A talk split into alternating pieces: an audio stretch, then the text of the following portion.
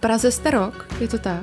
Teďka přesně rok. Přesně rok, dokonce máme výročí. Hele, čau, je to nejde, kolik to bude stát? No tak, sorry, jako nemáme na dílení věštěckou kouli, aby Petra řekla, hele, tak to bude tak o 3, možná 3,5, ale víc to nebude. Hlavně chceme, aby ty lidi byli nadšený a spokojení a aby se k nám vraceli a zatím se to teda daří a máme fakt, jako si myslím, strašně fajn zákazníky. Kudy, který chtěl učit přezvat pneumatiky a když ano. To věděli, tak hej, tak na to seru. Pojačí do servisu.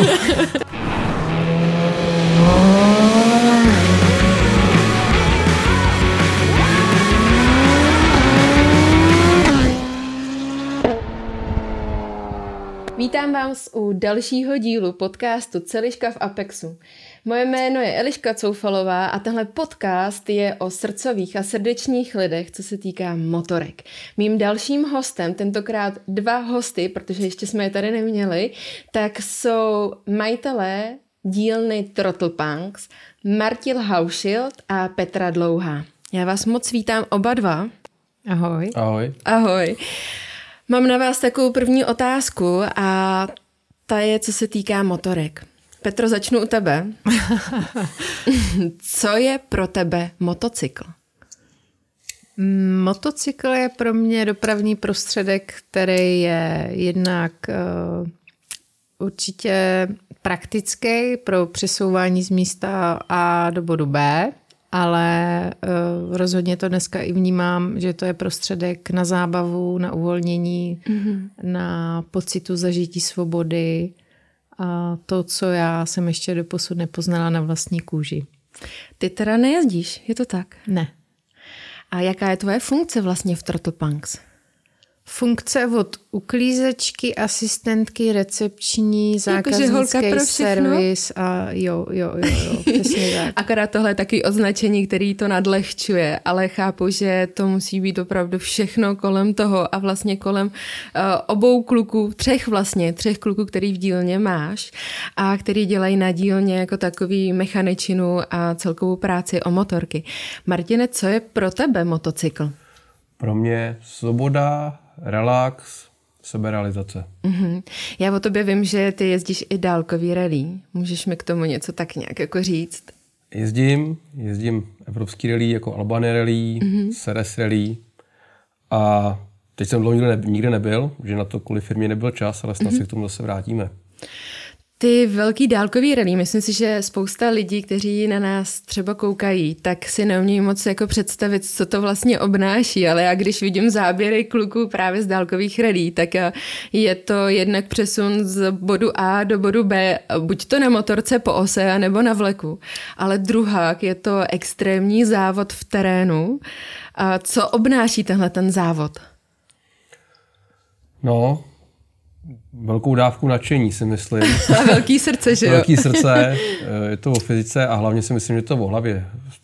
Stačí asi jednou chtít a pak to jde. Samozřejmě to není tak náročný asi jako Dakar, který je velký, je finančně náročný, fyzicky, psychicky, ale má to něco do sebe prostě a je to super parta lidí, která má stejný zájem a pak si to užíváme. A ty, nebo celkově jako Throttle Punks, jste začínali v Kladně, je to tak? Začínali jsme v Kladně, ale nejmenovali jsme se Throttle Punks. Jak jste se jmenovali? Měli jste název vůbec?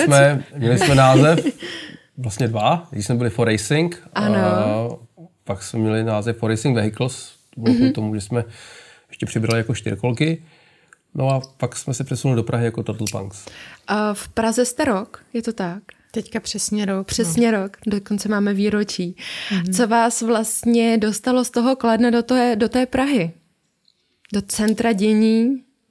To nebylo vůbec plánované, protože já jsem vlastně byla tehdy zaměstnaná normálně ve firmě a jezdívala jsem za Martinem do Kladna na dílnu a pak jsem si po nějaký době řekla, že mu budu pomáhat prostě s Instačem a Facebookem.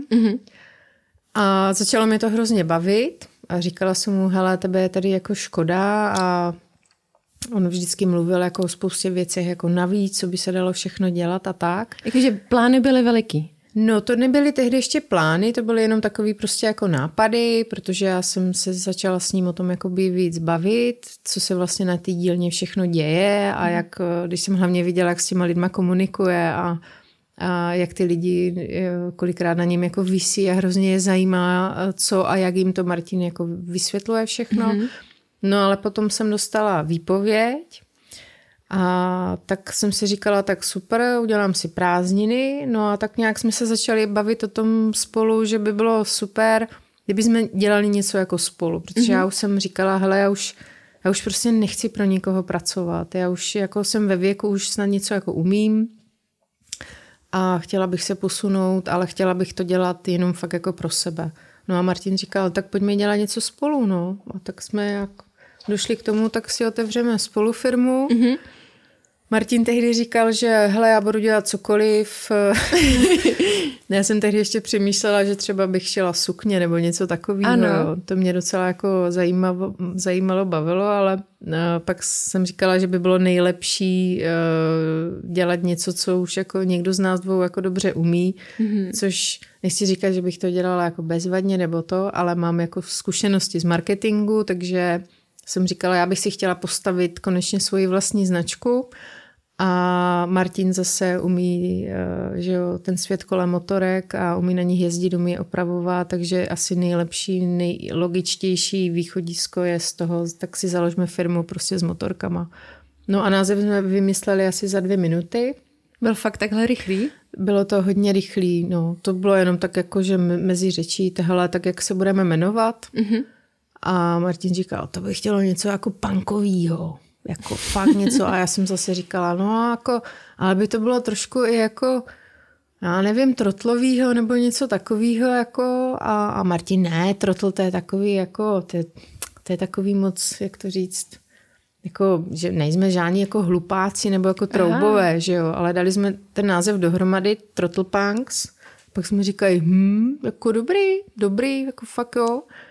A podívali jsme se do slovníčku, vlastně co to znamená. A Throttle Punks jsou v angličtině škrtící klapky v karburátoru. Mm-hmm. A to jsme jako lehli a jako no pecka bomba. Teď vám to zaklaplo určitě. Úplně to klaplo do sebe a vlastně název firmy byl hotovej. Klikni na odebírat, pokud nechceš přijít o další podcast. Můžeš nás poslouchat také na Spotify či Apple Podcast. Ptá se vás takhle někdo často na to vlastně, jak vznikl název a nebo co to vlastně znamená, protože spousta řekne dobře punks, no tak jsou to punkáči nějaký a tak dále, ale jestli se zajímají nad tím, nad tou pointou vlastně toho.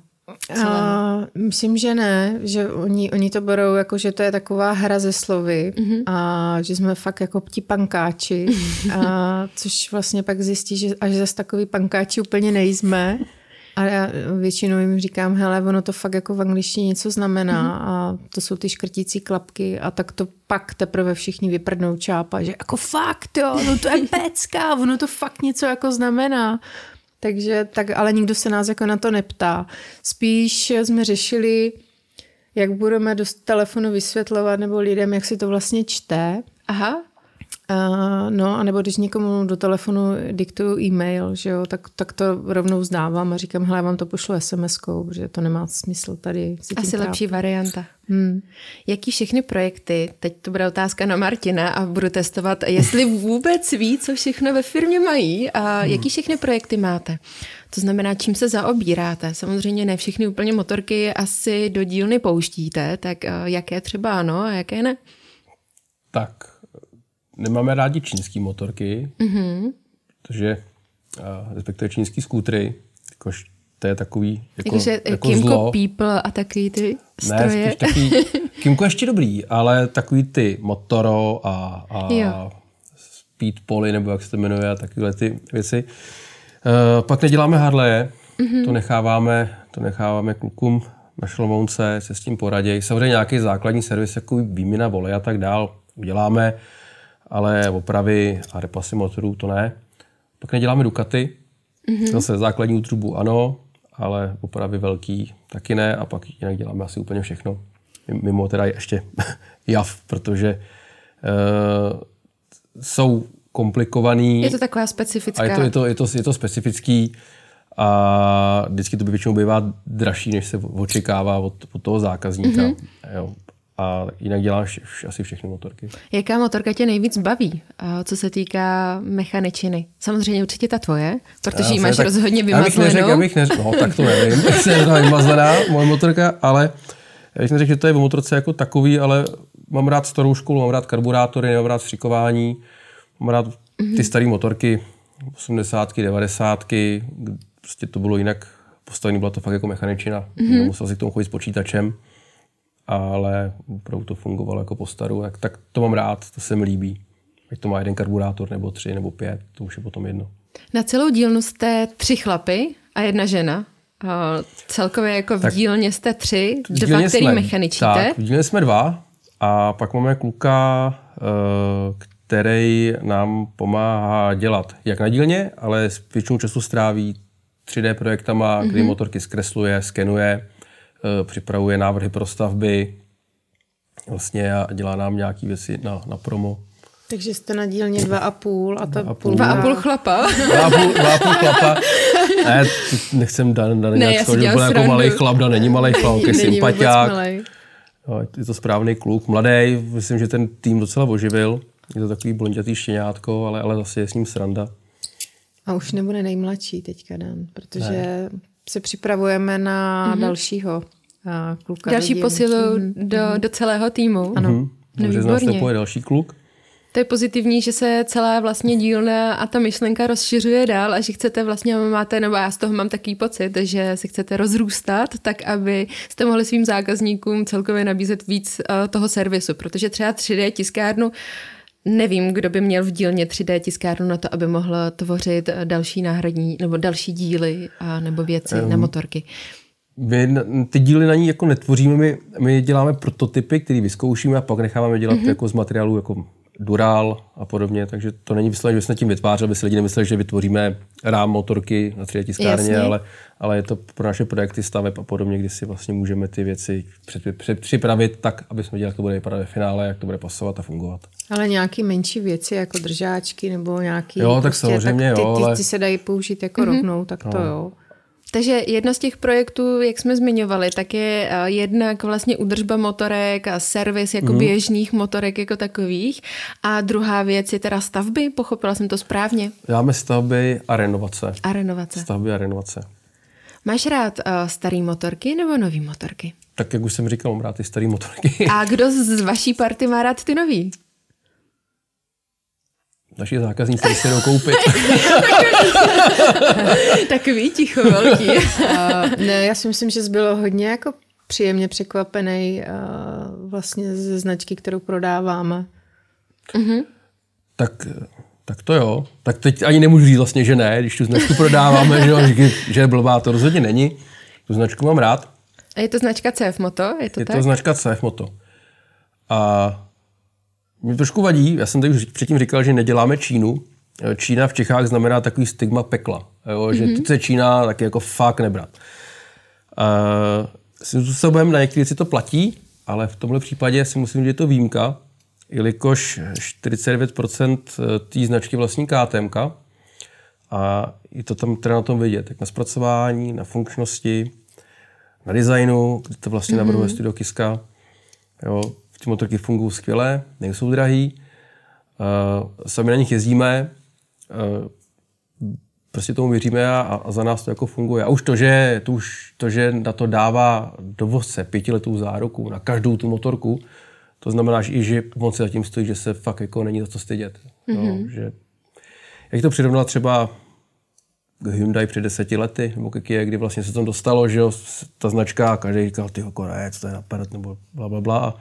A najednou teďka jsou všichni vlastně jezdí, že jsou všichni spokojení a funguje to, jak má. Asi určitě záleží na tom, jakým způsobem to a kdo to odzkouší a jaký vlastně si na to ten člověk udělá názor. To znamená i v italských motorkách a dalších jiných strojích jiných států. Samozřejmě můžeme říkat, že proč se třeba zákazníci nezdravě, že jo, na silnici, protože už se viděli v servisu. A takový ty klasický pověrky a hlášky, které vlastně se tradují s jednotlivými motorkami, tak můžou být i právě o tom neskusíš, nevíš a tak dále. A z druhé strany teda bych chtěl říct, že bych si dal pozor na takový ty testy, když jako teď zase možná budu sám proti sobě, protože jízda na motorce je věc subjektivní. A když borec, který jezdí na nejnovější jedničce, řekne, že příklad CF Moto je plečka, že to nejde, takhle ta motorka nevyrábí segment jako R1, ta vyrábí prostě jiný typ motorky a ta nikdy jako nepojede, že jo? Je to prostě o pocitu. Když někdo řekne, že ta motorka nebrzdí a jezdí jako rosy, tak ta motorka pro ní fakt jako nebrzdí, ale pro normálně běžné uživatele brzdí prostě naprosto normálně. Takže jo, takže chceš poukázat vlastně, pro jakou cílovou skupinu jsou ty stroje vytvářený, tak aby se vlastně neporovnávaly neporovnatelné disciplíny a stroje. Z druhé strany poslední model CF Moto Celiska #vApexu Sport má přední brzdy Brembo stylema, který se používá na Panigále, což si myslím, že je jako pecka. To je jako ani ta jednička třeba nemá. Je pravda, že jednotlivé komponenty můžeme vždycky na jakýmkoliv stroji vyzdvihnout a třeba i ve stavbách, protože vy děláte teda stavby, teď máte jeden projekt ukončený, to tak, jaká motorka to byla? Máme ukončenou renovaci, stavbu ukončujeme koncem března, renovaci to je Honda XLV 750R z roku, vám dám, že 85, 86, teď si nesem jistý. 86. Rozhodně se na to můžete diváci podívat na jejich Instagramu a nebo ještě na sociálních sítích, tam jsem zachytila nějaký fotky, které tam vlastně i Petra dává. A ta stavba je BMW R100 RS, který zase na Instači je vidět, jak ta motorka bude ve finále vypadat. A samozřejmě na Google si najdete, jak vypadala předtím. Můžete porovnat, je tam spoustu zajímavých komponentů, aby ta motorka byla funkční. Nám se líbí starý design a jako moderní funkčnost, takže obrácený vidle, radiální brzdiče, prostě podvozkově našláplá věc. A ten design, zase ten starý. Co tě, Martine, na téhletý motorce nejvíc bavilo nebo baví? Je tam něco, co by si vyzdvihl? Asi ten podvozek a vlastní braille, který jsme vyráběli, nebo celý to hlavové složení, je zajímavý. A ta funkčnost, že prostě ta motorka podle mě se podvozkově posune, bude to fungovat úplně jinak, bude to pohodlný, asi to i slušně pojede. To uvidíme, až to slušně zkompletuje. Takže to, a zajímavost, že bude mít černý kluzáky, černý chrom, že se na tom bude dělat jako speciálně. Peťo, ty jsi říkala, že na motorkách nejezdíš, ale když přijdeš za klukama do dílny, tak to je, jaký je první moment, když tam přijdeš? Můj nebo kluku? Tvůj. Rozhodně tě vítají, bych řekla. Ani ne, asi mě ani, někdy mě ani nevítají a nejčastější, když jim padají nářadí nebo nějaké věci s rukou, tak je to, že ani nezaregistrujou, že jsem vešla dovnitř a pak se mě leknou na poslední chvíli. Což je skoro každý den, že jo, bych řekla. Máš nějakou emoci, která v tobě vyvolává ta motorka, jakákoliv, protože ty jsi říkala, že jsi rozhodně nechtěla mít u motorek, dejme tomu, a nebo mít motorkáře doma. Tak vlastně jakou emoci to vyvolává teďka, když jsi rok v téhleté disciplíně v firmě a vytváříš vlastně něco unikátního? Tak tím, že mě baví, že marketing a obchod, tak dejte mi cokoliv a já se vždycky budu snažit to nějakým způsobem ukázat a prodat. Ale tím nechci říct, že bychom to dělali jenom za tím účelem, že prostě budeme jako to lidem cpát, aby si to koupili nebo k nám zajeli, ale hlavně chceme, aby ty lidi byli nadšený a spokojení a aby se k nám vraceli a zatím se to teda daří a máme fakt, jako si myslím, strašně fajn zákazníky, až na nějaký malinký výjimky. Ale ten vztah motorka můj se posunul od toho, že jednak samozřejmě ještě tak před rokem a půl nebo před 2 lety jsem vůbec fakt jako nevěděla prostě nic jako motorky. Já jsem se za nima nikdy neotáčela na ulici, jako spíš mi to jako lezlo na nervy, že jo. A v létě, když máte všude otevřený okna a pak někdo osolí po dlouhý jako silnici, tak jsem říkala vždycky, prostě to je debil. A říkám to někdy i dneska, ale už to víc jako chápu. No a dneska ráno, když přijdu ráno na firmu, otevřu ji a tam stojí seřazený ty motorky, tak jim vždycky řeknu, čau holky, jak jste se tady měli v noci? Takže už je to úplně někde jinde. Ten vztah se vytváří poměrně dost často a velice velký je ten vztah, když to řeknu. Máš tam nějakou favoritku mezi jednotlivými stroji? Že by jsi řekla, no možná, kdybych si udělala papíry, takže bych na ní jezdila. To se Martinovi asi nebude úplně líbit, ale Hrozně se mi líbí vespičky. Ano. A teď máme i zákaznici a ta má fakt takovou srandovní vespu starou už docela. Šmoulinka ji říkáme, protože je celá modrá. Mm-hmm. A tak to mě jako trošku jako rozněžní, že jo? Ale jinak jako k velkým silným motorkám mám fakt jako respekt. Vy máte takový unikátní projekt a to je zašívárna. Aspoň pro mě to je takový krásný vidět, že vlastně vaší pointou je naučit ty lidi nebo dát jim prostor k tomu, aby si dělali na svojí motorce a měli možnost říct tomu mechanikovi, hele, kámo, já prostě už nevím. A měli ho hned vedle sebe a on řekne, jo, teď to stačí udělat tohle a tohle a máš to hotový. Hmm. A jak vlastně vznikla takováhle myšlenka u vás? Protože vím, že třeba to byl nápad tebe, Petra, že jo? Ne, to byl Martina nápad, mě by asi nenapadlo. Naopak, já jsem mu zašívárnu rozmlouvala. Že prostě ten původní koncept Martin říkal, hele, já si myslím, že spousta lidí, prostě chlapi, většina chlapů baví dělat ty manuální věci. Mm-hmm.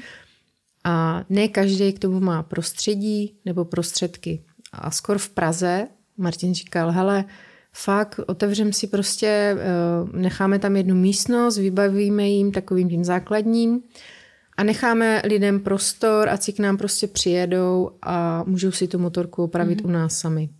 No ale samozřejmě, a hodně lidí nás od toho i odrazovalo, jednak, že nebudou si s tím vědět rady, takže budou pořád chodit za klukama, budou se jich na něco ptát, budou ji vlastně odtahovat od jejich práce.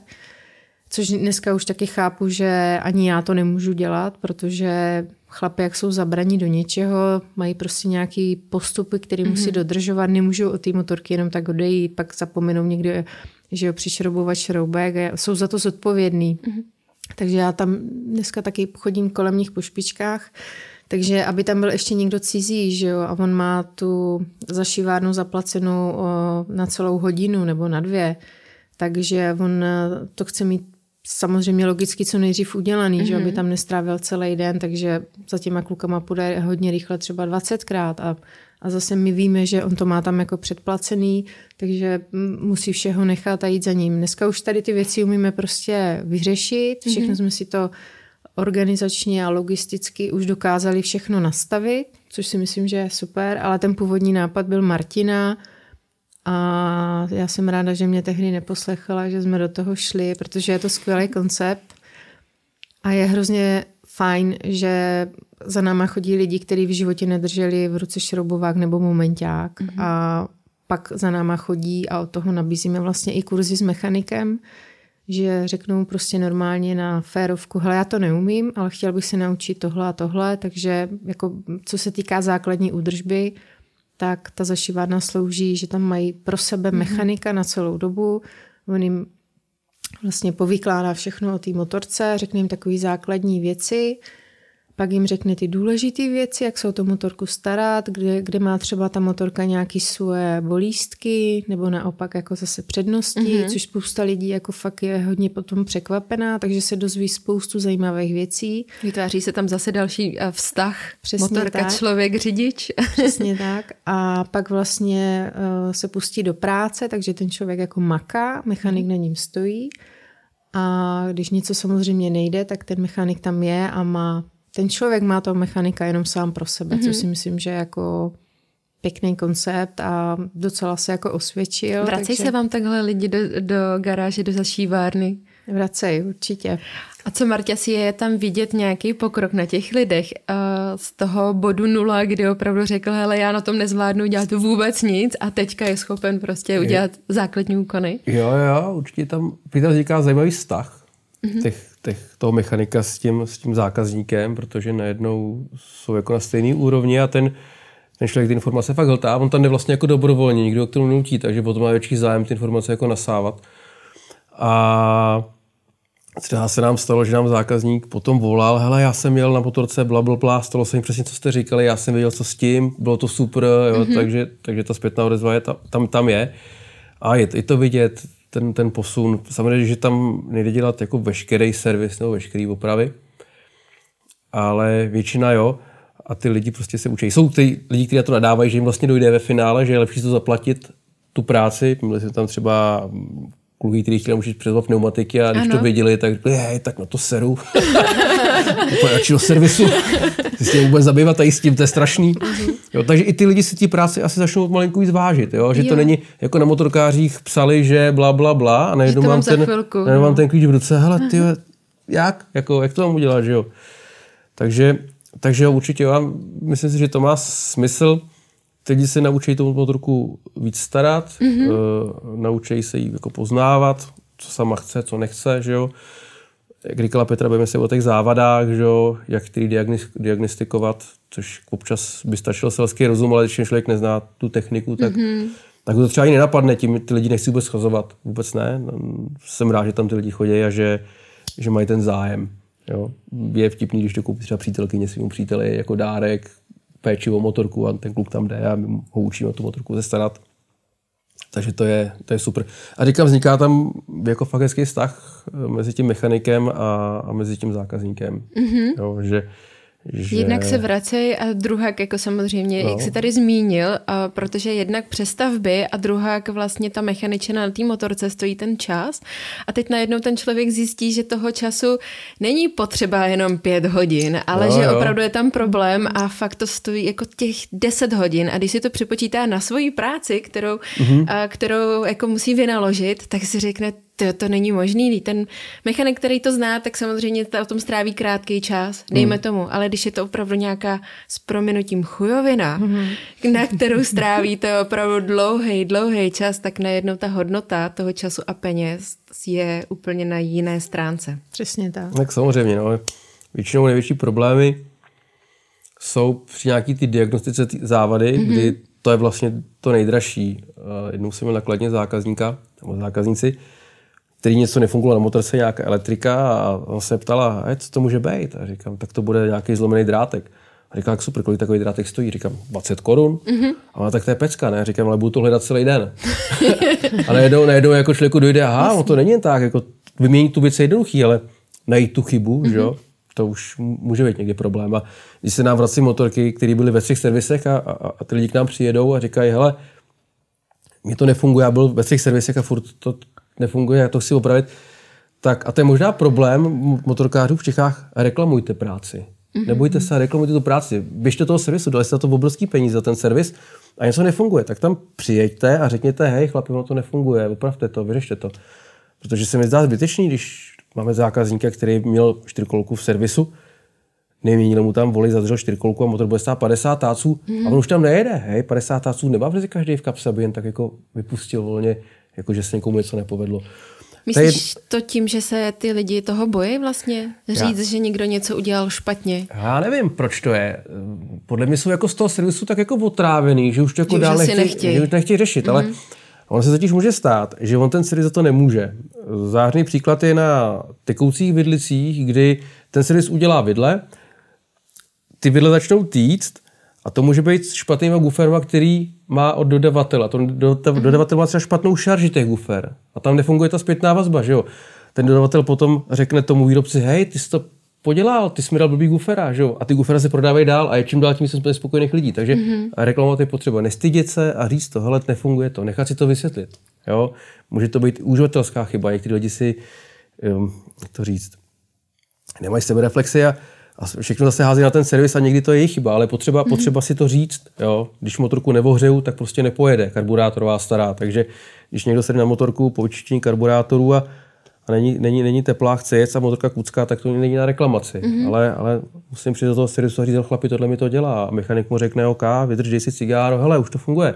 Jasně. Jo, takže ona i ta upřímnost a celková ta loajalita v tom, že si potřebuju já jednak stát za svým názorem a druhak vlastně jako mít tu konverzaci s tím člověkem na nějaký úrovni, to je taky hodně důležitý, protože to odráží tu firmu, do které vlastně tu motorku dáváme a zároveň to odráží nás sebe samotný v tom přístupu vlastně k druhým lidem. Ale zákazníky jedno a to samý, ale vždycky se chovají úplně jinak, je to tak. Máte nějakou úplně negativní zkušenost se zákazníkem? Já to bych to řekl tak, že někteří zákazníci by si neměli plíst upřímnost s drzostí. Je to na formě, jak se ta věc podá. My se ke všem zákazníkům chováme stejně slušně. Já upřímně nejsem zastánce v servisu tykání. A to je z toho důvodu, že ten člověk je zákazník a přináší mi peníze a já se k němu prostě budu chovat slušně a já mu budu vždycky vykat.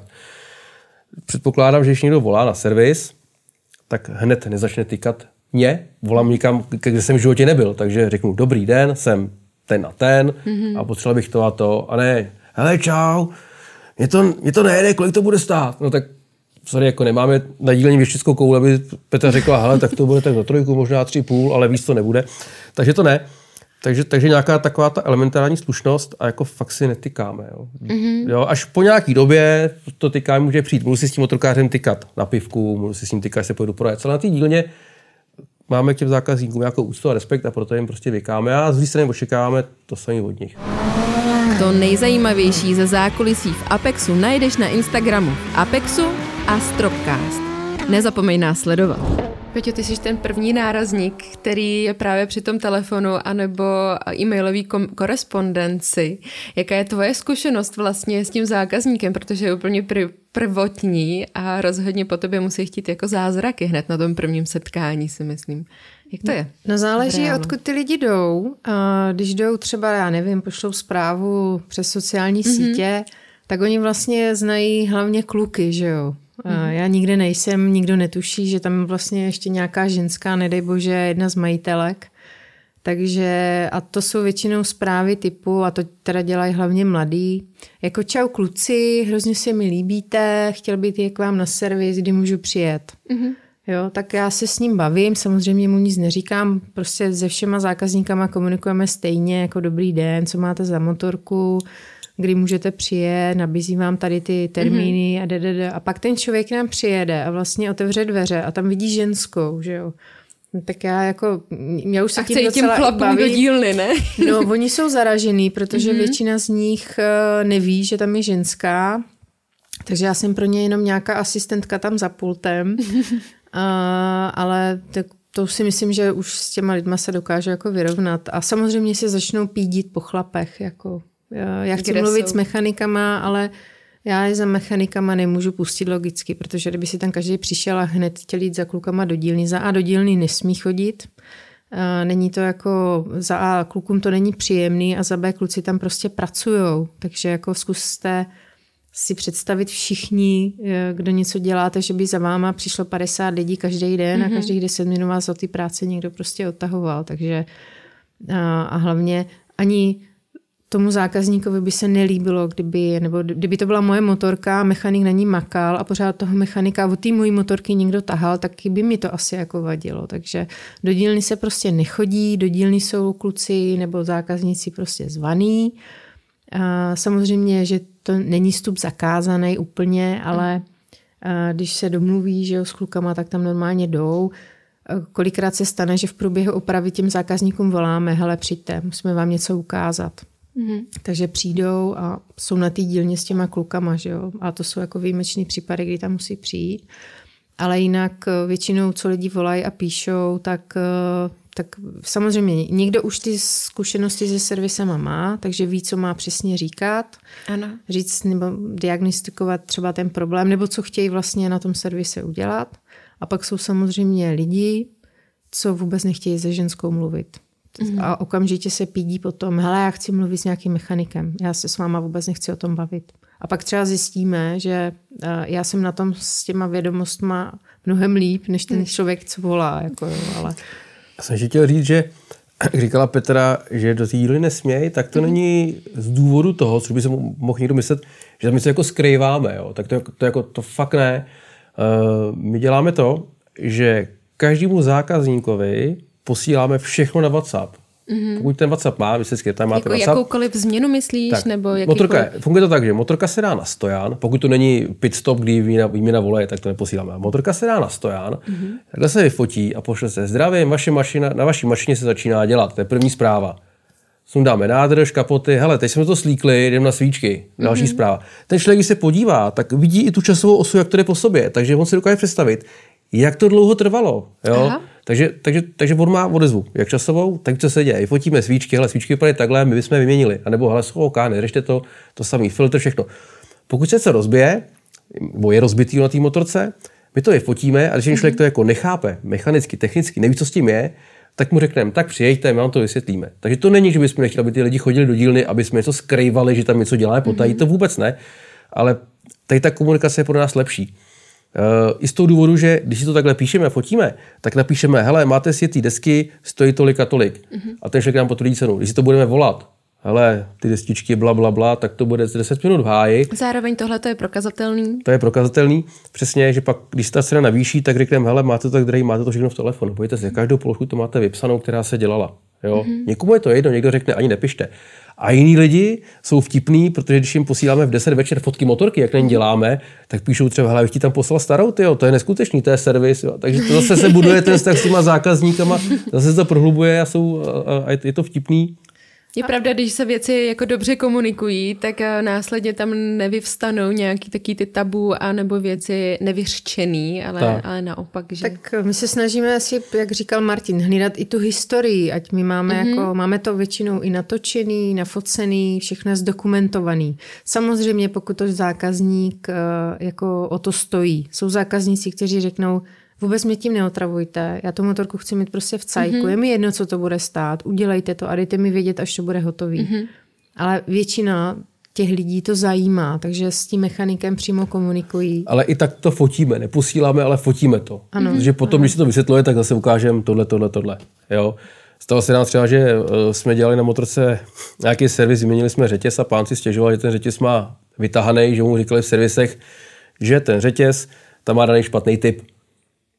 Tak jsme se zarazili, koukali jsme a vlastně jsem musel vysvětlit, že na tom řetězu jsou nějaký písmenka, nějaké označení a co to znamená a že vlastně ten řetěz je dobrý. Jo? A zase měl jsem to zdokladovaný, že se tam řetěz prodávali, prostě kdyby se podíval na ten řetěz, nevím, jestli kecal, že byl v servisu nebo nekecal, to nevím, ale prostě snažíme se to dělat. Tak abyste si mohli stoupnout za svoji práci. Tak, přesně tak. A jinak jako my jsme naopak velmi otevření, takže já se snažím vlastně ten náš život z firmy, z dílny, i z prodeje a všeho, co se u nás děje, to předávat jako dál. Ale, a to bylo taky, to mě vlastně teďka došlo, hodně častý dotaz, který mi chodí, chtěl bych vyměnit třeba, nevím, olej, něco, a můžu se u toho bejt, můžu se jako na to koukat. A jaká byla odpověď? Mohlo nebo nemohlo? Nemůže. Jednak právě proto nabízíme i ty kurzy, takže jestli chce někdo jenom koukat, tak jako my taky to prostě... Nekoukáte mu pod ruce, když on pracuje. Přesně tak jako je to nepříjemný a navíc tam řešíme i věci, které teď nemyslím kolem té opravy motorek, ale samozřejmě řešíme tam interní nějaké věci, že jo. Řešíme tam finance a řešíme jako nějaký zase kluci, samozřejmě mají taky nějaký svoje know-how, tak jako nemusíme to zase až takhle, ale a další věc je ta, že ta dílna není taky úplně bezpečná, může občas něco odletět, nebo ten člověk může být tak do toho zakoukaný, že třeba srazí nějakou jinou motorku, jako, což mně se to stává taky často, že občas zavadí. Že srážíš motorky? ne, když říkáme, že všechno pojde, tak ne, Petr nesráží motorky. Ne, ještě se mi to zatím teda díky bohu nestalo, ale občas taky, jak třeba fotím někoho, že jo, tak třeba ten záběr, nebo někde. No, nebo na něco stoupnu, nebo mi podjede noha, nebo nechám nohu někde v krabici. Mimochodem taky někdo občas stoupne třeba do lavoru s olejem, že jo? Tak, přesně. Takže se najdou rozhodně jako dobrý situace. Děkujeme všem našim podporovatelům na Patreonu. Pokud chceš sledovat naše podcasty s předstihem a bez reklam a zároveň nepřijít o bonusové rozhovory, podpoř nás na Patreonu i ty. Já na vás mám připravený otázky. Tentokrát budou trošku jiný, protože je to díl, kde mám dva hosty a je to víceméně úplně poprvé takovýmhle způsobem vytvořené. A první samozřejmě sada otázek bude na Petru, protože dáma má přednost. Nicméně, Martine, a ty předtím, já řeknu dvě varianty, z těch dvou variant si bude Petra muset vybrat, ale ty předtím, než si Petra vybere, řekneš variantu, který si myslíš, že Petra si vybere. Ježišmarja, rozumíme. To bude průser, rozumíme. Super. To bude katastrofa. Ne, bude to v pořádku. Můžu říct nevím? Ne. Musíš si vybrat. Jo. Takže první můžeme na to jít. Nebuď sráp. Petro, dílna nebo zahrádka? Co si myslíš, že Petra řekne? Aha. Hm. Šup, pojď první. Jo, takhle zahrádka. Máme řeka dílna. Super. Marketing pro korporát nebo marketing pro svou značku? Tak to je jasný, marketing pro svou značku. Souhlas. Mechanik žena nebo mechanik muž? Mechanik muž. Muž. Oh. Stará motorka nebo nová motorka? Co bude pro Petru? Stará. Petro? Nová. Oh.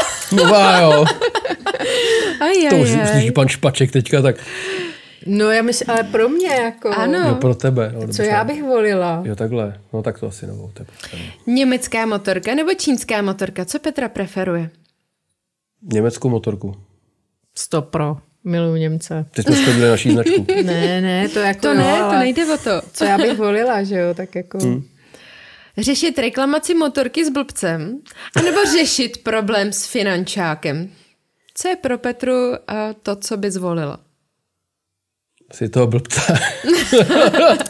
Radši by si Petra řešila problém motorky reklamaci s blbcem? 100%. Než finančák? Na finančák nemůžu zvednout hlas. Jo, musíš být minglius. U finančáku asi bych se toho bála, no. Mm-hmm. Hlavně tomu až tak třeba úplně nerozumím, nebo nevím. Tam hrozí nějaká prostě větší pokuta nebo sankce, ale s tím zákazníkem samozřejmě tam taky můžou být nějaké škody, ale to si myslím, že bych uměla vyřešit líp. Mm-hmm. Teďka ryze otázka na tebe. Celý den vypnutý telefon nebo celý den vypnutý e-mail? Celý den vypnutý e-mail. Kde se ti víc líbí, v Čechách nebo v cizině? To je těžká otázka. Mně se líbí všude. Já mám ráda Česko a jako cestuju po něm ráda. Stejně taky zahraničí, takže na to je půl na půl. Mm-hmm. Co si ty myslíš? Já si teďka radši nic nemyslím. Albánie. Já vím, že je tak. Ne, to je prostě Petr. Já bych řekl v cizině. Jako... Že srdcem, duší v cizině radši. Asi jo, tak ráda cestuje, má ráda teplo, moře, takže já bych tu cizinu. Peťo, dovolená autem nebo dovolená na motorce? Ano. já autem, tak já nejsem motorkář, takže autem. Zeleninový salát nebo smažák s hranolkama? Jo, ani jedno. Jako já nejsem salátová, byť jsem ženská. Vybrat, já vím, ne, a smažák taky zrovna úplně nemusím. Komplikovaná to nebo to. Co radši? Tak asi ten salát, no. Co si objednáme, až dotočíme tenhle ten díl? Indii bych se dala. A dobře. Pivo nebo víno? Taky ani jedno. Vodku. ne. Ano. Já víno ani pivo nepiju, takže vodku. Tak dobře. A teďka potřebuju, aby ty si řekl, Martine, odpověď, kterou si myslí nebo řekne vlastně Petra. Mm-hmm. A bude to striptér převlečený za hasiče nebo striptér převlečený za policajta? No za hasiče ne. Jasný. Co? Petro? Za hasiče určitě. Jasně, že jo. Chlapy nebo motorky?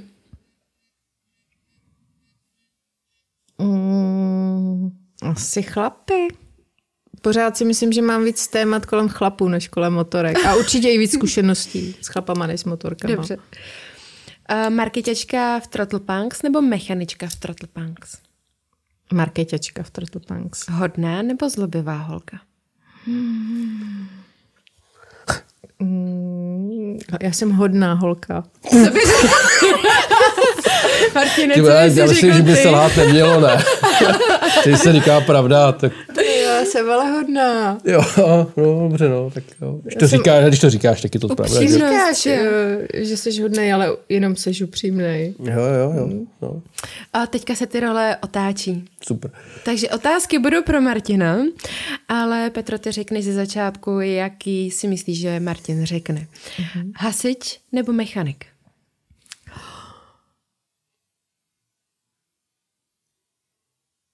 Tak si to myslí a Martin řekne hasič nebo mechanik. Ne, to taky nevím. První. Já to vím. Ty to víš? Vlastně.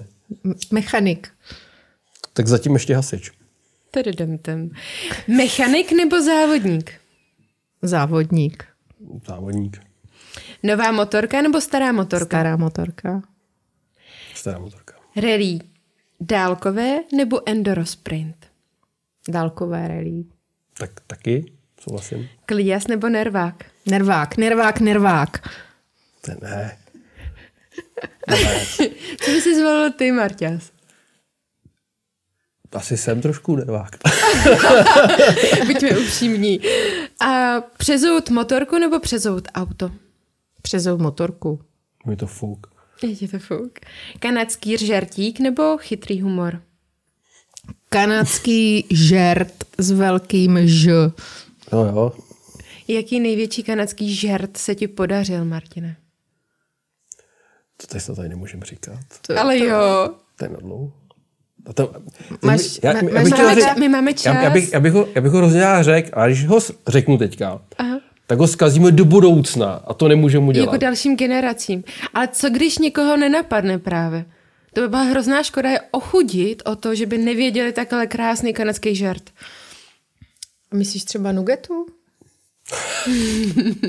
Ale nugetu...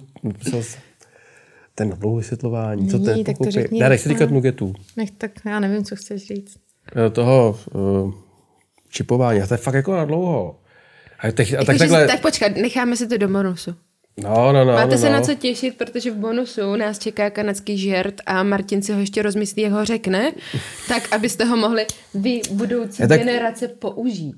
No, to nebylo spoustu těch žertíků, že jo? Na hasičárně to je každou chvíli prostě jako něco. Já vím, že vaše hasičárna je tím docela pověstná, Říká nám stanice sviní. Nám až tak?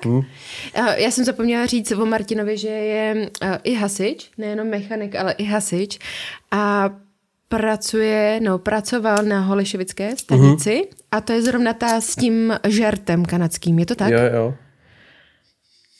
Jsi tam spokojen? Já byl to nejlepší stanice, která byla. Škoda už je postavená nová, teď složím v satelicích, ale Holešovice prostě to zůstává ve mně.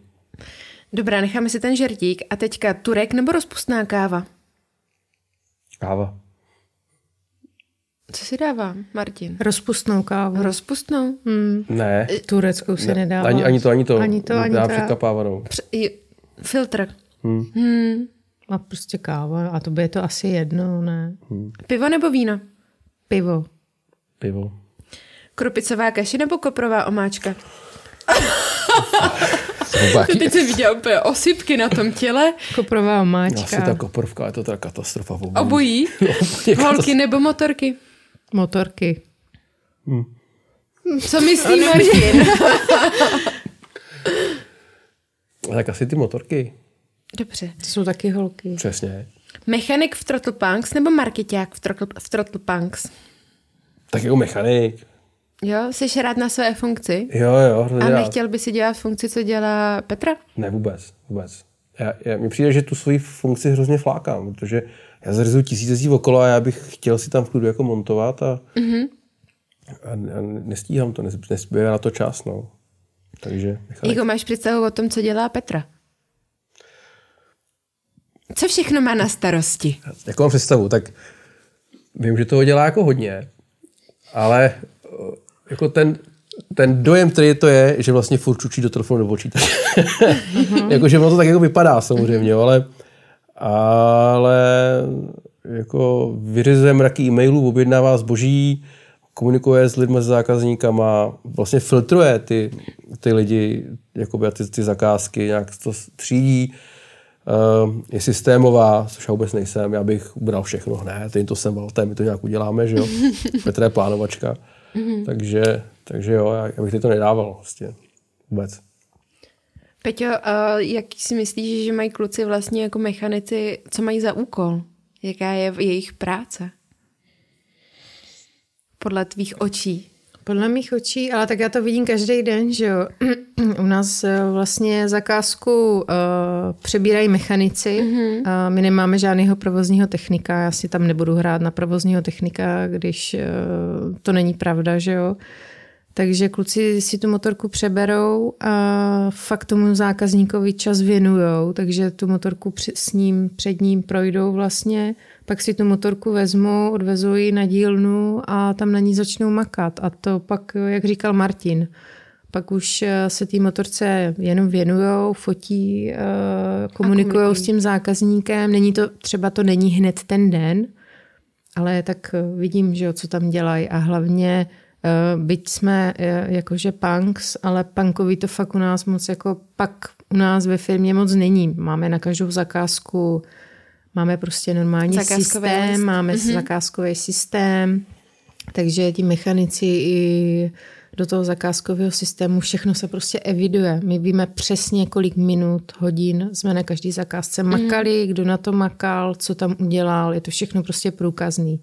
Takže kluci od té motorky chodí k počítači a zpátky a k počítači a zpátky a všechno je evidovaný. Takže já si pak můžu i taky kontrolovat, když volá zákazník, hele, jak to vypadá s motorkou, já si tu zakázku otevřu a přesně mu řeknu, co už se tam udělalo, neudělalo, že se třeba čeká na díly, kdy tak zhruba ty díly budou a tak. Takže je skvělý, že vlastně neustále komunikujete s tím zákazníkem a on ví, co se vlastně s jeho miláčkem, protože většinou ten vztah tam bývá s tou motorkou, tak co se s ním děje. A ještě jedna otázka. Hodnej kluk anebo zlobivej kluk? Tak. Marika Petra první, ne? Nebo já první? Teď to řekni ty. Já, tak to jsem hodný kluk, ne? Peťo. Zlobí. Furt zlobí. A na zákazníky? Jsi hodný nebo zlobivý? Na zákazníky jsem hodnej. Jako někdy mě štve, že jsem ten člověk, který říká ty nepříjemné věci těm zákazníkům, a tak prostě jakož tomu rozumím, musím jim to nějak vysvětlit, tak já jsem hodnej. Myslím, že se nestalo nikdy, že bych na někoho jako musel zvýšit hlas, nebo možná jednou malinko, ale to jsme si tak jako vyříkali. Z mé strany to nebylo adekvátní chování toho zákazníka, takže jsem měl potřebu jako mu říct. Já musím teda říct, a nejenom k Martinovi, jako jo, ale za ten rok, co já i vidím, tak se komunikace kluků jako s těma zákazníkama neskutečně jako změnila, zlepšila. Jako fakt všichni kluci, to kolikrát žasnu, jak s těma lidma umí jako bezvadně komunikovat. Fakt jsou trpěliví, všechno vysvětlí. A to není jenom fakt jako Martin, jo. To fakt všichni kluci. Musím říct, že já se od nich taky kolikrát učím, jak s tím zákazníkem pak jednat, jak mu třeba konkrétní problém vysvětlit, aby jich nemusela hned lítat za klukama a dokázala jim to technicky jako třeba vysvětlit. Takže to jako fakt kluci je obrovský pokrok za rok. Jako oni to uměli i předtím, ale teď bych řekla, že víc fakt se věnujeme tomu zákazníkovi každému. Martine, kde se naučil vlastně montování jako mechaničně jako takový? Vedlo tě k tomu tačka, nebo... Já jsem se tak narodil. Ty ses tak narodil. To je ta upřímnost, ano, ta skromnost. Já jsem vyučený dřevorubec. A tam samozřejmě jsem trochu čuchnul k nějakým motorům, motorových pil, já vím, že to pro nikoho nebude žádný zázrak. A pak jsem dělal nástavbu, která se týkala zase lesa. A potom tak nějak jsem prostě začal se v tom vrtat a jsem vlastně samouk, který to prostě baví, a vlastně jsem se naučil všechno sám. A už to děláš nějaký ten pátek, že? A už tak, máš odmontováno toho spoustu. Něco jsem popravil, samozřejmě jsem mi něco zkazil. Moje rodiče, když o to budou vyprávět, že o tenhle příběh, nebo říkat, ale všechno rozebral, nic se dal dohromady. Všechno rozebral, a zůstalo to rozvrtaný, tak člověk začíná, že jo. No, ale počkej, a když ti zbydou šroubky, tak je zahodíš a řekneš, že ty tam nepatřily, nebo se snažíš najít, kam patří? Nic nezbývá. Jaký systém? Máme krabičky od sprejů, nebo víčka od sprejů, ty máme v bedně. A když se ta motorka rozebírá, tak se do těch víček dávají ty šroubky, takže víš, že jako tam ty šroubky musíš někam dát. Jo? Kdyby si měla třeba pod sedačku, ale prostě ten šroubek s tou motorkou musí odjet. A vždycky ho jde. Jo. A co na své motorce jsi na poslední dobu nebo posledně udělal? Co jsem udělal na své motorce? Pěkně jsem ji zamazal teda. A nebo zanedbával? No, tak jo, tak teď máme ty motorky, mám dvě. Dáme je dohromady, potřebuji nějakou údržbu. Ty máš KTM 950. Jo, KTM 950, dvě. Pak jedna ti je málo? Jo, tak... Tady těch motorek podle mě není jako nikdy dost. Já si myslím, kdybych třeba mohl mít 5, tak jich klidně budu mít 5. Jo. A pak mám Horneta 600, pak máme nějakou Tenerku 600 stařičku, tu máme na renovaci. To se těšíme, až budeme dělat. A ještě asi 2 nebo 3 motorky tam jako asi se najdou. Ale jako samozřejmě nejpoužívanější je ta KTMka, takový miláček firmní. Máš ještě nějaké svoje projekty, které by si chtěl realizovat a Petra o nich ještě neví? Nevím. Co se týká motorek samozřejmě. Tak už bych se chtěl vrátit nějakým způsobem k závodění, ale nevím prostě, jak to budu stíhat. Jak to skloubím s časem, protože na té firmě cítím, že jsem potřeba, že jako nemůžu se za ně prostě vodit na 14 dní někam na závody. Chtěl jsem uskutečnit jednu životní cestu a to bylo vlastně po ose na motorce na Baikal nebo za Baikal, tam a zpátky. Ale říkám, na to není čas teďka, prostě třeba jednou to půjde, ale nevím, to hudba daleká. A máš nějakou vzpomínku na jeden závod, kde jsi říkal, že tohle už je opravdu za hranou, protože ty jsi jezdil opravdu extrémní jako závody. A tak extrémní. Jak samozřejmě to, nějakým měřítku. Jak se to vezme, samozřejmě jako na pana Čábelu a Svitka a zbytek té bandy kluků, co jezdí Dakar, tak to rozhodně nemá, ale tak každý si vždycky z těch závodů odnesl nějaký příběh, kdy si asi šahnul na dno. Mm-hmm. A nějak si to užil a vlastně proto to děláme, že jo? Protože nás to prostě baví a chcem si to užít po našem. A zážitek nějaký takovýhle to asi... Kolikrát můžeš zvednout motorku ze země? A to je, jak míříme. Teďka jsem na to špatně fyzicky, no. Tak to nemyslím. Ale tak bylo to nějakých 7krát, no. Tak někdy to bylo asi i víckrát. Pak se člověk snaží samozřejmě nepadat. No. Mm-hmm. Tak je to tím, jaký motorce jezdím. Většina lidí, nebo Dakar se jezdí na 450kách, já jezdím ne Dakar, ale jiný závody. Tam jsou povolený jiný obsahy motorek, nebo objemy, se mluvám. S tím taky jde váha nahoru, takže prostě jezdím na velký těžký motorce. Tak prostě koliká tě váží? Já si myslím, že v závodě tak 250 kilo. S těma všema nesmyslama na sobě, co má, tak asi tak to bude mít, no. To už se trošku pronese, když jí máš zvedat tolikrát ze země. A většinou nespadne jako na rovině, že většinou to bývá pořádnej krpal. Potvora nepadá na rovině, no. To oni umějí takhle spadnout vždycky v nejblbějším místě. Máš i čas někdy vyrazit ty? A třeba jeden den o víkendu někam do terénu? Já mám svýho manažera volného času. Ano. Petru. A... Záleží samozřejmě, jak Petra to naplánuje. Jak jsem říkal, Petra je plánovač. A byli jsme párkrát jezdit s klukama, bylo to super. Užili jsme si to samozřejmě, když tam potom má někde Petra tvrdnout, že s ní chci trávit ten čas, jakož jsem furt v práci, vlastně se neužíváme, tak když mám to volno, tak chci být s ní. A tak samozřejmě, když jde potom se mnou někam a stojí tam v dešti a v bahně a kouká, jak se tam pár pitomců plácá, že? Tak to asi není nic příjemného. Zase z druhé strany to oceňuju, že má ty nervy na to, tam se mnou jet. No. Je fajn cítit i nějakou podporu. To asi jo, já takhle nikdy o tom jako nepřemýšlím. Možná je to sobecký, ale tak je to super, že tam je. No. Třeba to změní nějaký úhel pohledu. Teď jsem možná otevřela nějakou pandořinu skříňku. Ne. Ale vlastně je hrozně. Já jsem třeba hrozně chtěl, aby se mnou jela jako do Albánie na závody. Ano. Aby jako to, ale z druhé strany má pravdu, že říkala jsem, že tam jako dělala. No. Jako já tam budu sedět někde v prachu, že jo, v depu a neužiju si to. A neužije si to, že jo. Tak jako to je pravda. No. Tak. To jo, ale on je Albánii, jako má tak jako pod kůží... Tím, jak tam byl několikrát na závodech, tak když jsme se seznámili, tak Martin říkal, já tě do ty Albošky musím vzít prostě, jako to jako, takže první dovolená byla logicky v Albánii, že jo. A tam jsme jeli autem, jeli jsme i s dětma, byla to taková poznávačka. A samozřejmě tím autem jsme projeli, to byla vyloženě offroadová dovolená. A jako Albánie je krásná země, jako to bezesporu prostě pecka.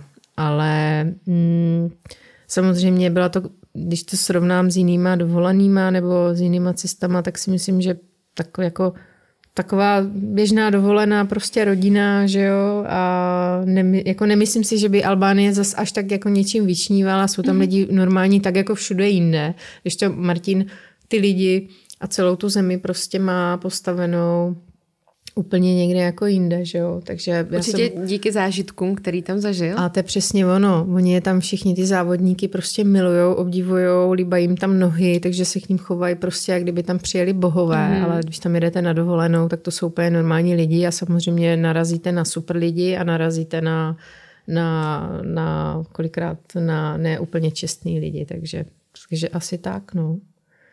Ale já si myslím zase, že já se snažím samozřejmě Martina podporovat, protože chci jako jeho partnerka, aby byl šťastný a chápu, že on potřebuje i ten čas s klukama, s motorkama si užít. Martin zase jako gentleman vždycky říká ne, když už mám to volno, tak pojďme ho užít si jako spolu, jako rodina, ale snažíme se oba dva podle mě to tak vyvážit, že naopak já se snažím, nikdy se Martinovi nic nezakazovala, samozřejmě když mi řekne, že chce 1.14 závodit, tak mu řeknu, hele, teď to není dobrý nápad, protože prostě máme firmu, jako máme nějakou odpovědnost, užívat si budeš, až ta firma bude nějak jako víc zajetá a budeš tam mít za sebe nějakého náhradníka, který tě plně zastoupí, ale teď to není možné, Martin to chápe, že jo, ale jestli chce jít někde na den, na víkend, tak ať prostě jede, jako jo. To je mi de facto tak nějak jedno, když přijede vyvětranej, vyprděnej a je šťastnej, tak jsem šťastná i já. Přesně tak, s děravými ponožkama.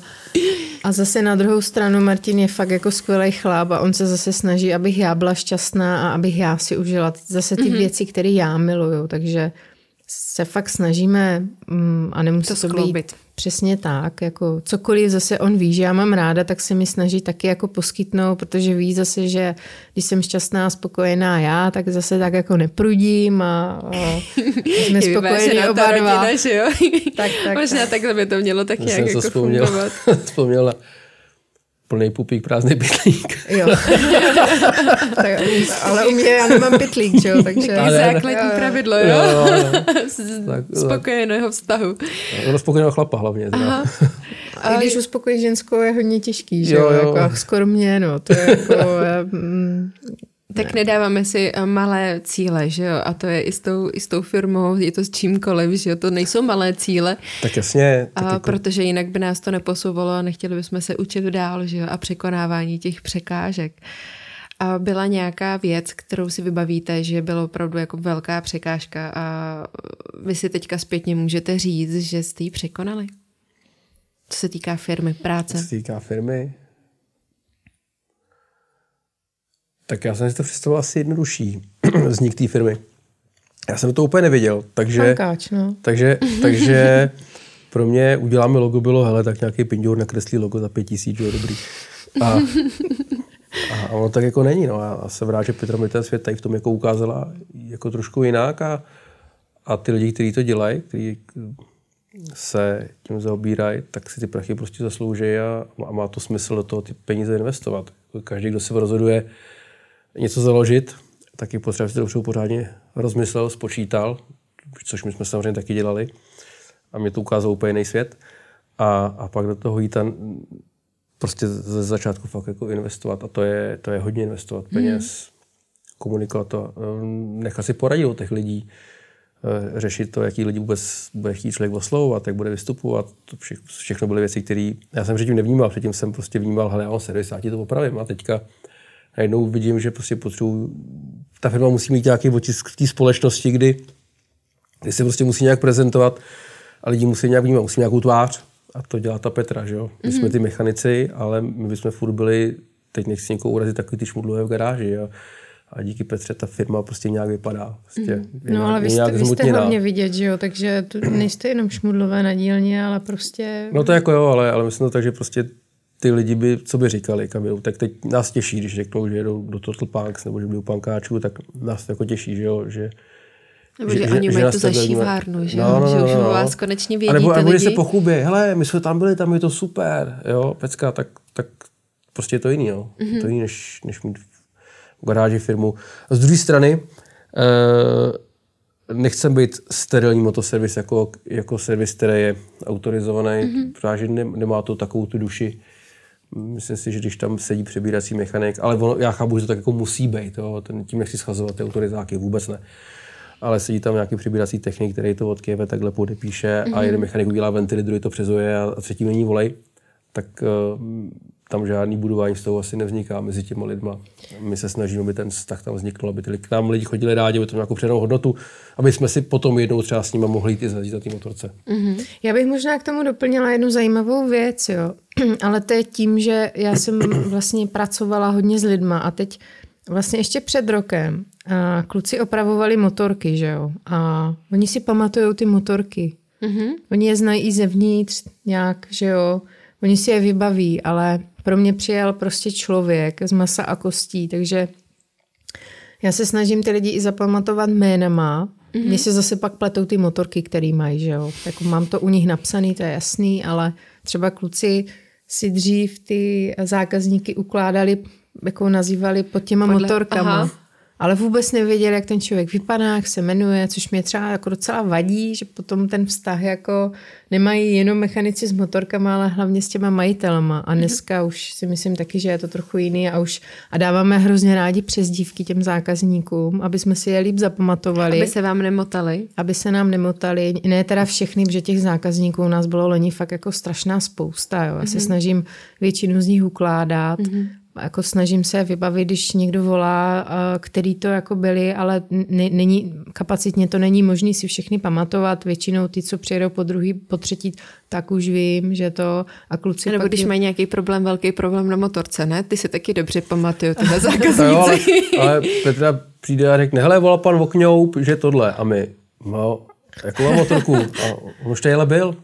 A my fakt ty lidi známe jenom pod motorkama, takže když řekne, bylo tady to modrý G6R, tak my přesně víme, o co jde a toho pána si vůbec nebavujeme, že jo. No, takže teď už jako si vždycky píšeme do toho telefonu nejen tu motorku, ale i toho pána, prostě jak se jmenuje, aby jsme jako věděli. Ale je to i formou opakování, když ten člověk pak přijede pak ještě jednou a jednou, tak jako už, že jo, a taky je to o tom, že zrovna třeba Martin není na dílně nebo není na firmě a ten člověk ho přebírá někdo jiný, tak Martin si ho logicky nemůže pamatovat, že jo, že jako všichni hnedka nevídou, všichni mechanici z dílny, když přijede zákazník, oni vždycky tak jako typujou, co přijelo asi za motorku, když jako nevidí, že jo. Z ty dílny vycházejí ty typy, že to může být toto nebo tamto, to mám vždycky, když projíždí motorka. No, nevidím ji ještě, slyším jenom zvuk a teprve jako typuju. Takže i v dálce slyšíme, že jo, nebo když u nás jedou zákazníci vytonit výfuk a pak odjíždí, že jo, tak i některý slyšíme ještě 10 kilometrů jako a drží se za hlavu, že jo. Ale teďka je to i s těma zákazníkama prostě takhle. Já se snažím zapamatovat je jako majitele, samozřejmě s motorkama, ale pro mě je ten člověk jako důležitější. Takže a pro kluky zas ty motorky, no. A ještě jedna otázka na Martina. Martine, cítíš se jako malej kluk, když opravuješ motorky? Jo, jsem úplně šťastný, furt to jako naplňuje. Hrozně mě naplňuje dávat tomu jako tu duši, když je to jako rozbitý, tak tomu dát ten život zpátky. Jako, samozřejmě v servisech nemají lidi rádi, když tam přijede krabicová motorka, což znamená, že je to rozhodně šroubku. Z druhé strany každýho z nás se těší, když ve finále se to poskládá, zavrčí a odjíždí to. Takže jo, je to... Takže to vypadá jako super. Merkur, že jo? To jsem měl vždycky do šroubku a pak si něco postavil. Merkur ale rozházený úplně všude. Jo, jako hele, naplníme to, je to super, je to super. Je to dobrý pocit, když to zpátky zavrčí a jezdí to. A dáš tomu ten život vlastně a tu emoci zase zpátky. Vlastně to, co ona nám dává, ten stroj vlastně do nás. Ale on kolikrát i o víkendu ráno se zbudí a protáhne se a řekne, ty, já bych jel na dílnu, já bych tak něco jako šrouboval. Nemá toho pořád dost. No já totiž na to šroubání úplně nemám čas. Já jak zařizu jako těch věcí okolo, tak prostě nestíhám šroubovat a začínám šroubovat, když už je vlastně konec, no, takže bych tam byl zase do půlnoci. Takže se mi úplně nechce, teď nechci tam být úplně furt na té dílně, chci se taky trošku odpočinout, ale jo, no, na to šroubování není furt čas. No. Takže občas i jako parťákovi závidím, jako hej, ty děláš víc. Takže řeším nějaký pitomý telefony a objednávám, handrkuju se. Jo, takže jo. Super, já moc děkuji za dnešní povídání a závěrem se chci zeptat, co máte v plánu do třeba dalších měsíců nebo týdnů, co vás bude čekat ještě? Chceš odpovědět? Co nás bude čekat, tak určitě nějaká příprava na tu první vlnu březnovou, kdy se všichni jako navalají. Co se týká servisu, finišujeme stavbu Samuraje a jinak nevím, co nás čeká. Já myslím, že hlavně až prostě teďka přijde ta sezóna, tak všechno zvládnou. Že jo? No, to, co jsme loni třeba nezvládali, tak teď to zase bude trošku jiný, protože bude kluků na dílně víc, což je i na tu organizaci všeho, i zakázek a vlastně celá firma se teďka vlastně zase trošku jako změní. A takže to všechno ukočírovat, to je jedna věc. A druhá věc, samozřejmě máme v hlavě pořád spoustu nápadů, co a jak dělat novýho, ale teďka si myslím, že tenhle rok je to o tom, aby jsme rozjeli ty věci, které jsme jako teďka vlastně nově začali nabízet, dělat, realizovat, tak za mě je to trošku je víc tlačit, ukazovat a v rámci firmy se s tím tam potom nějak poprat. Výborně, přeju vám hrozně moc štěstí do těch vašich dalších počinů a aby vám servis jenom zkvétal. Díky zároveň, moc. Ať by k vám lidi rádi jako jezdili a od vás se zase vraceli. Díky moc. Taky díky za pozvání. Mějte se krásně a ještě samozřejmě my si tady budeme povídat o bonusu, a protože milí diváci na vás čeká, na ty, kteří nás podporujete na Patreonu, bonusový díl tady s lidma z Throttle Punks, kteří nám řeknou jednak ten kanadský žert a hlavně druhá věci, který jste se třeba báli zeptat a já jsem se na ně zeptala. Takže moc děkuji, že nás posloucháte, odebíráte, sdílíte, lajkujete a já nevím co všechno, a hlavně, že nás podporujete. Mějte se krásně. Děkujeme všem našim podporovatelům na Patreonu. Pokud chceš sledovat naše podcasty s předstihem a bez reklam a zároveň nepřijít o bonusové rozhovory, podpoř nás na Patreonu i ty.